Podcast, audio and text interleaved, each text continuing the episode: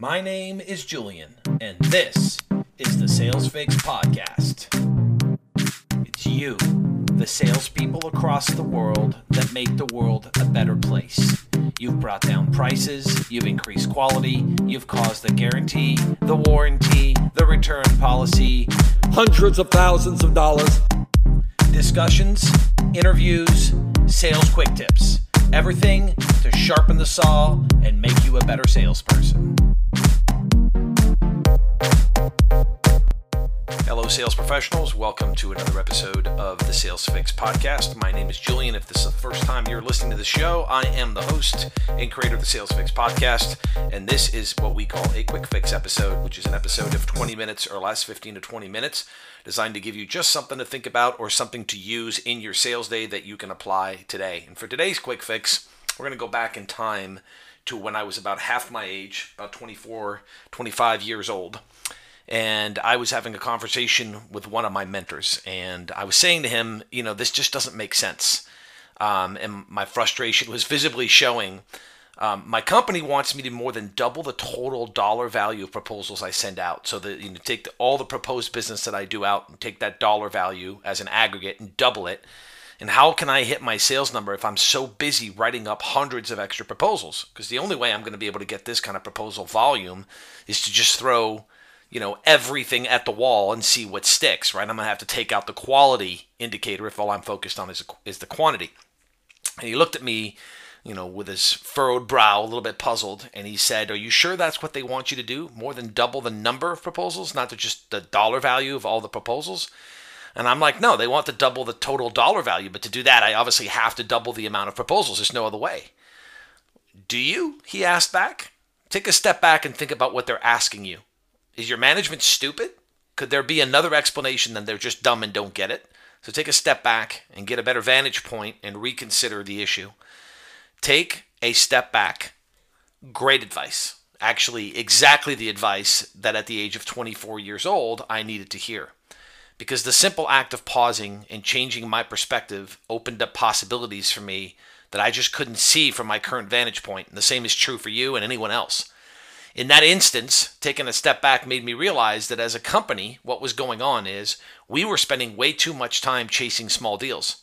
And so by upping the targeted total total the targeted let me say that again, by upping the targeted total dollar value of proposals, what the company was doing was they were forcing the sales team to change its behavior and focus on larger deals and larger accounts, which yield a higher margin overall and a lower setup cost ratio and hence more commissions for moi, right? Awesome, more commissions for me, but more importantly for the company, the same amount of work leading to more dollars and more commissions. We were only setting up accounts once, and a lot of our costs were sank in on the setting up of accounts. So if I set up a $10,000 a month account versus setting up a $20,000 a month account, you can see how the difference in the ratio would make a huge difference to the company. And they wanted us to change our behavior. So they were chart changing our goals. They were changing our KPIs. The expectations that were being laid out for us as employees were changing because they wanted to change behavior behind it. Now, it's hard to think that I could have a problem, or any sales rep could have a problem with a strategy that will actually increase your commissions. Why would you have a problem with that? But from my limited perspective in that moment, I couldn't see the overall mission. Our perspective limits our thinking and it limits our interpretation of the facts around us that we accumulate. You, as a sales rep, have probably received directives from sales management in the past that seem to make no sense. And some of those directives might even seem to be in contradiction to you being able to get good results. But there are no contradictions, there are only conclusions based on false premises. So, as one of my favorite fictional characters, Francisco d'Anconia, always said, or his famous quote, which is there are no contradictions. If you feel you're facing a contradiction, check your premises. One of them is false. So, checking premises involves first and foremost pausing our current thinking, taking a step back, literally or non literally, and changing our perspective. The same applies when we have a prospect, by the way, who isn't buying or is stalling for seemingly no reason we need to take a step back and change our perspective to find the answers because we're seeing it from our particular view. We're just continuing to push on the prospect to buy, and that may not work. As a matter of fact, it may kill the sale. Instead of let's go find some more data points because it may reveal a perspective that I'm not seeing. If you're a sales manager, you may be asked to give directives to your sales team that you do not understand or that you don't think that you agree with. And it's irresponsible. In fact, it's an abdication of your leadership responsibilities to either cover up for upper management or to cover for the sales team. So your two choices might seem in that instance that, well, I'm just going to toe the company line and I'm going to refuse to give an explanation because I myself don't understand the explanation for these particular directives. Or I might cover for the sales team and say, listen, upper management wants us to do this, but I don't really like that, so you guys just pencil whip it and we'll move on.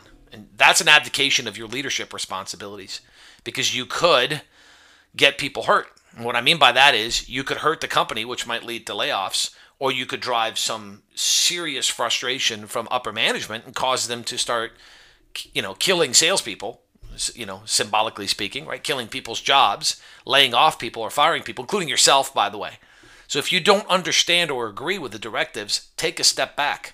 Go find the why behind the directive and help your team members be able to take a step back themselves to understand. May not always be pleasant, but with the why in context, understanding what we're doing, that that step back in that one moment may help everybody see it better. Again, may still not be something that you want to do, but at least you understand the reasoning behind it. You may even come up in that particular scenario with some solutions or some ideas on how to better accomplish what the directive is trying to do, the why behind it, and not just be focused on executing the orders or the commands or the directives as they've been given to you. And again, if you don't take the time to do it, why would you expect your salespeople, your sales team, to take the time to do it? They won't. They won't either. They'll take their leadership cues from you. That's why you're the leader.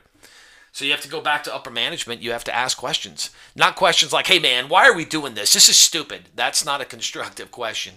How about a question of, hey, I'm trying to understand what's behind this because there may be situations in the field where we have to, you know, sacrifice something, right? We have to settle something. We have to make a some kind of concession in order to win something else, and I need to be able to stack rank what's most important. So help me understand the why behind what's going on here so that we can make good decisions out in the field.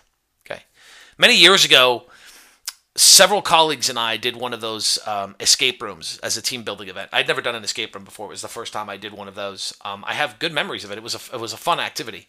Now, this was a group of eight people, right? All motivated, driven, intelligent, self actualized salespeople. These were all winners in the room. Everybody in the room was smart. Everybody in the room was self aware. It, it, was it wasn't a crowd of people that are not actualized in their life. So there's a, a pretty good group, and we did a good job overall in sharing and cooperating to solve the puzzles as we were working the puzzles in front of us.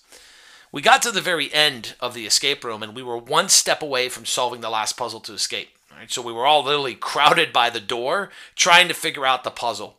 And what the puzzle was was there was a certain number of numbers that we had, and they were color coded, and we had to figure out what the sequence was to those numbers, so we could enter them into the combination. And we only had a limited number of tries, so you can just sit there and fire away. Not to mention, I think there was like eight or nine numbers. So it, it, you know, would, there would have quite a few combinations. We would have probably run out of time. So as we were all crowded by the door trying to figure this out, uh, I had a, a, a moment of clarity where I looked and saw that my teammates were all working on the problem. And I don't know if I thought this. I don't know if I thought, oh, they're all working it from the same perspective because everybody's crowded by the door, or if I just, for some reason, thought, let me give them some space. But either way, what had happened is I decided to give them some space to figure it out, and I quite literally took three steps backwards away from the door. And as soon as I did, my new perspective allowed me to actually see a painting on the wall or a photograph that was a clue. And what that clue was, it was actually uh, a series of pool balls um, with the number and the color, and they were lined up in a specific order. So it was it was as clear as could be that that's what we were solving for. That was the answer we were searching for. But when we were all crowded by the door, none of us could see it. My physically taking three steps back to take a step back and and just to give my teammates room. It wasn't like, oh, I was smart enough that I went in that particular moment. If I take a step back, I'll have a new perspective. I'm not trying to paint myself as some, you know, Zen master at that particular moment. It was quite literally me saying, there's enough of them working on it. Let me take a step back and give them space. And when I did and took those steps back, all of a sudden, out of out of my peripheral vision, I saw you know, a photograph on the wall of those pool balls lined up, and I went, there it is, right? And so all I had to do I mean, I didn't even have to give my team the answer. I just went, guys, and I pointed at the picture, and they looked at it, and they were like, boom, we got it. Solved, out the escape room, right? A literal example of the benefits of taking a step back, a literal step back. Right? Now, you are now or you will soon face a challenge of some sort. It might be a prospect that seems stuck on a small detail of your proposal or a change in the procedures of your company that seems to derail your best efforts. It might be a change commission plan. It might be a prospect that goes silent, even though they were very, very engaged, and all of a sudden they go radio silent on you. I'm sure that's never happened to you. That only happens to me, right? I'm the only salesperson that's ever experienced an engaged prospect all of a sudden making a switch and going into the witness protection program. Nobody else has ever run into that. I, I understand that that's just me. But let's say it wasn't just me, and this particularly would happen to you. Your first instinct should not be to proactively jump into things. Salespeople tend to be proactive people, and that's a good thing in almost every facet of life. Being proactive is, after all, one of the seven habits of highly successful people. Little plug for Stephen Covey's book. If you haven't read it, go buy a copy. It should sit on your shelf. Not because you're a salesperson, because you're a human being. It's like an owner's manual for the mind. It's a fantastic book. But being proactive is generally a good thing, is what I was saying. But being overly proactive or overly aggressive takes away that moment of reflection. Reflection. It takes away that step back that allows us to think and let our subconscious or our conscious rather catch up to our subconscious. It, it it gives us enough time to be able to set things in place so that our observation, our sense of discovery, and if you remember, one of the things that I always talk about is sales is a journey of discovery, not of convincing. We're out there to discover what's going on with our clients or our prospects. And the more accurately we discover it, the more accurately we can match our solution, and then they buy. We don't even have to sell if we did our job properly doing that. But how can we really do well in that process of discovery if all we're doing in that moment is rushing to act, rushing to talk? You know, perfect example of this that you'll probably relate to is all those conversations where a silent pause shows up. And we're salespeople. We have so much information in our head. We're so good at what we do. We understand our products so well that it's so tempting to jump in with both feet and quickly fill that silence with information. And in fact, in most settings that involve sales, and by that I mean we're prospecting or we're negotiating or we're trying to resolve an objection or an issue, in most settings, if we take a pause and just start asking some questions, maybe instead of volunteering information, asking for information. But even if we take a pause and if we're not so committed to being the first person that breaks the silence, you know what happens? More information comes out from our prospects our prospects, our clients start to share more information because their impulse to fill the silence kicks in. And if we have the discipline to take a step back and allow ourselves that moment, the couple aspects that come from that, the one I just talked about, the other one is detachment. It doesn't look like we're eager beavers and we're so emotionally attached to the outcome of the sale. And that tends to put people at ease. The more eager, enthusiastic, overwhelmingly pushy the person in front of you is, the more it sets off defense mechanisms in the average human being that there might be a catch. But if you're detached emotionally from the outcome, if you're like, hey, this is either a fit for you or it's not a fit for you, my only job is to make sure I diagnose the problem correctly and explain the product completely so that you understand how you can solve the problem with this product. Well, if I've got those elements in place, then it, it probably isn't going to come across as me being overly enthusiastic. And if it doesn't come across as me being overly enthusiastic, it doesn't trigger those defense mechanisms that often come from that sense of feeling that the other person sitting across from you is overly desperate to close or conclude this piece of business. Okay, so circle back to what we were talking about. Take a step back.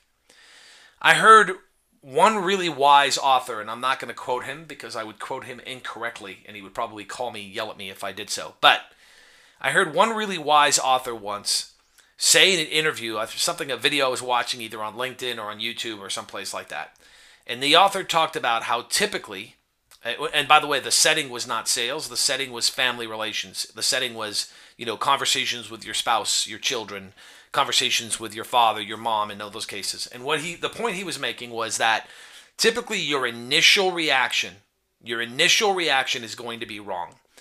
If your mom makes a comment and you can take it one of two ways, way number one is she didn't mean anything by that. She's trying to be helpful. Way number two is you know, it, it's it's hurtful or offensive or critical in nature.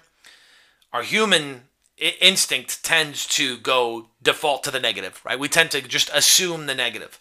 And so what he what he's what he uh, uh, this author talked about was go in with the presumption that your first reaction is not going to be the correct one. It may still be the correct one, but guess what? If you take a step back and pause to reflect and it's the correct one, you can go with it anyway.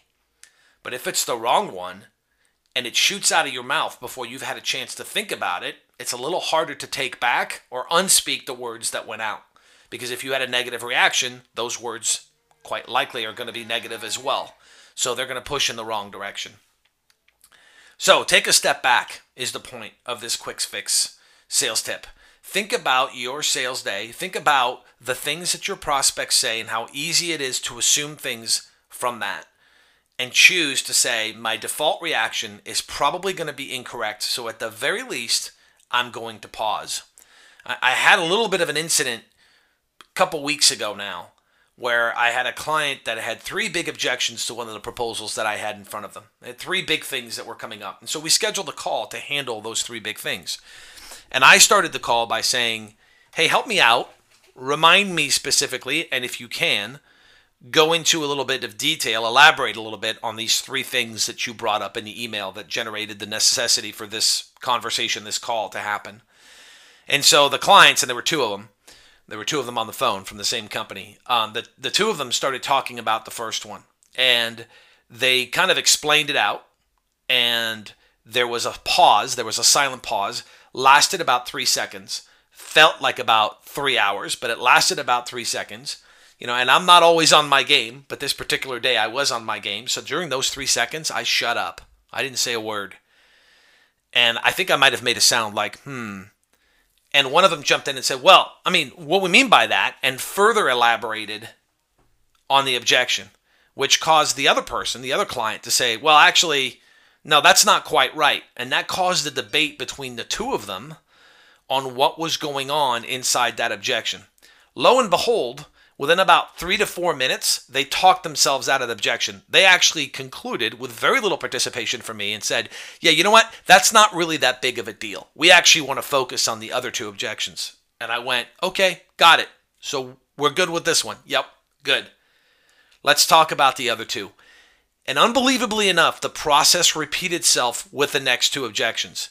The combination of the two of them discussing this caused both of those objections, one to get eradicated completely and one to get drastically minimized in importance so that it was something that was workable, right? It was something that I could say, hey, no solution is perfect, and I'm not sure, but where would you find a solution that would handle that situation? And they were like, you're right, we kind of, we couldn't right? So that goes to Baba selling. If you've ever heard me talk about, you know, selling to the best available alternative and not selling against an ideal, in that particular case, they were able to go, yeah, ideal solution would handle this 100%. You've got it handled 85%. We're good to go on that. And the deal closed. And the deal closed not because of what I said, but because of what I didn't say, because I gave them the room to elaborate. Now, you may be thinking, that's great, Julian, but most of my clients don't have another person that they're making a decision with. In fact, most of them are making the decision by themselves. Well, depending on your industry, that may be true. But data actually shows, and I just heard this on another sales podcast today, ironically enough. Data actually shows now that most decisions, if you're selling any kind of a complex business solutions, most decisions involve five to six people. One, of one of the hosts of that podcast was theorizing that was as high as seven, but I think the official number they had was 5.4, right? So round it up to six or round it down to five. Okay, so when was the last time that you got all the stakeholders involved in a call?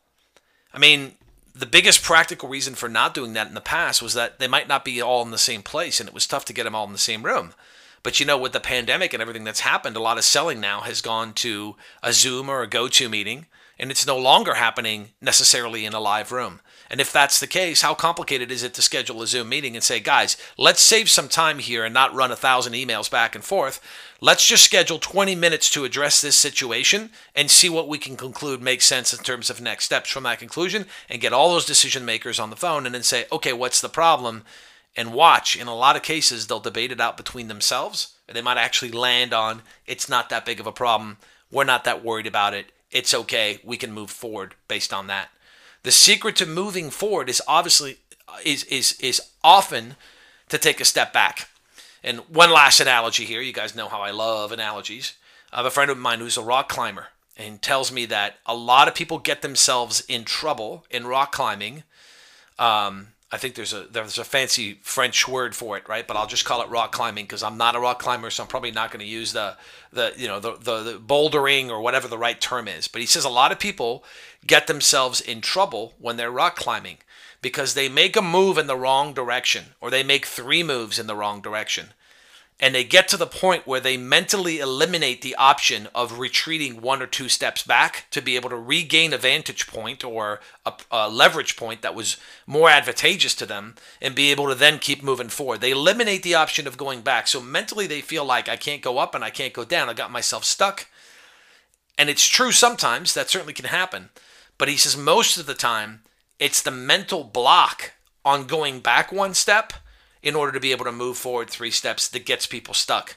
And when he comes in to rescue people, he comes in to help people, he'll be like, well, you were doing better over there. Why don't you go back to that vantage point? People look at that and say, that's a defeatist thing. I'm not going to be able to go back. I'm not going to go back. I'm not going to take a few steps back.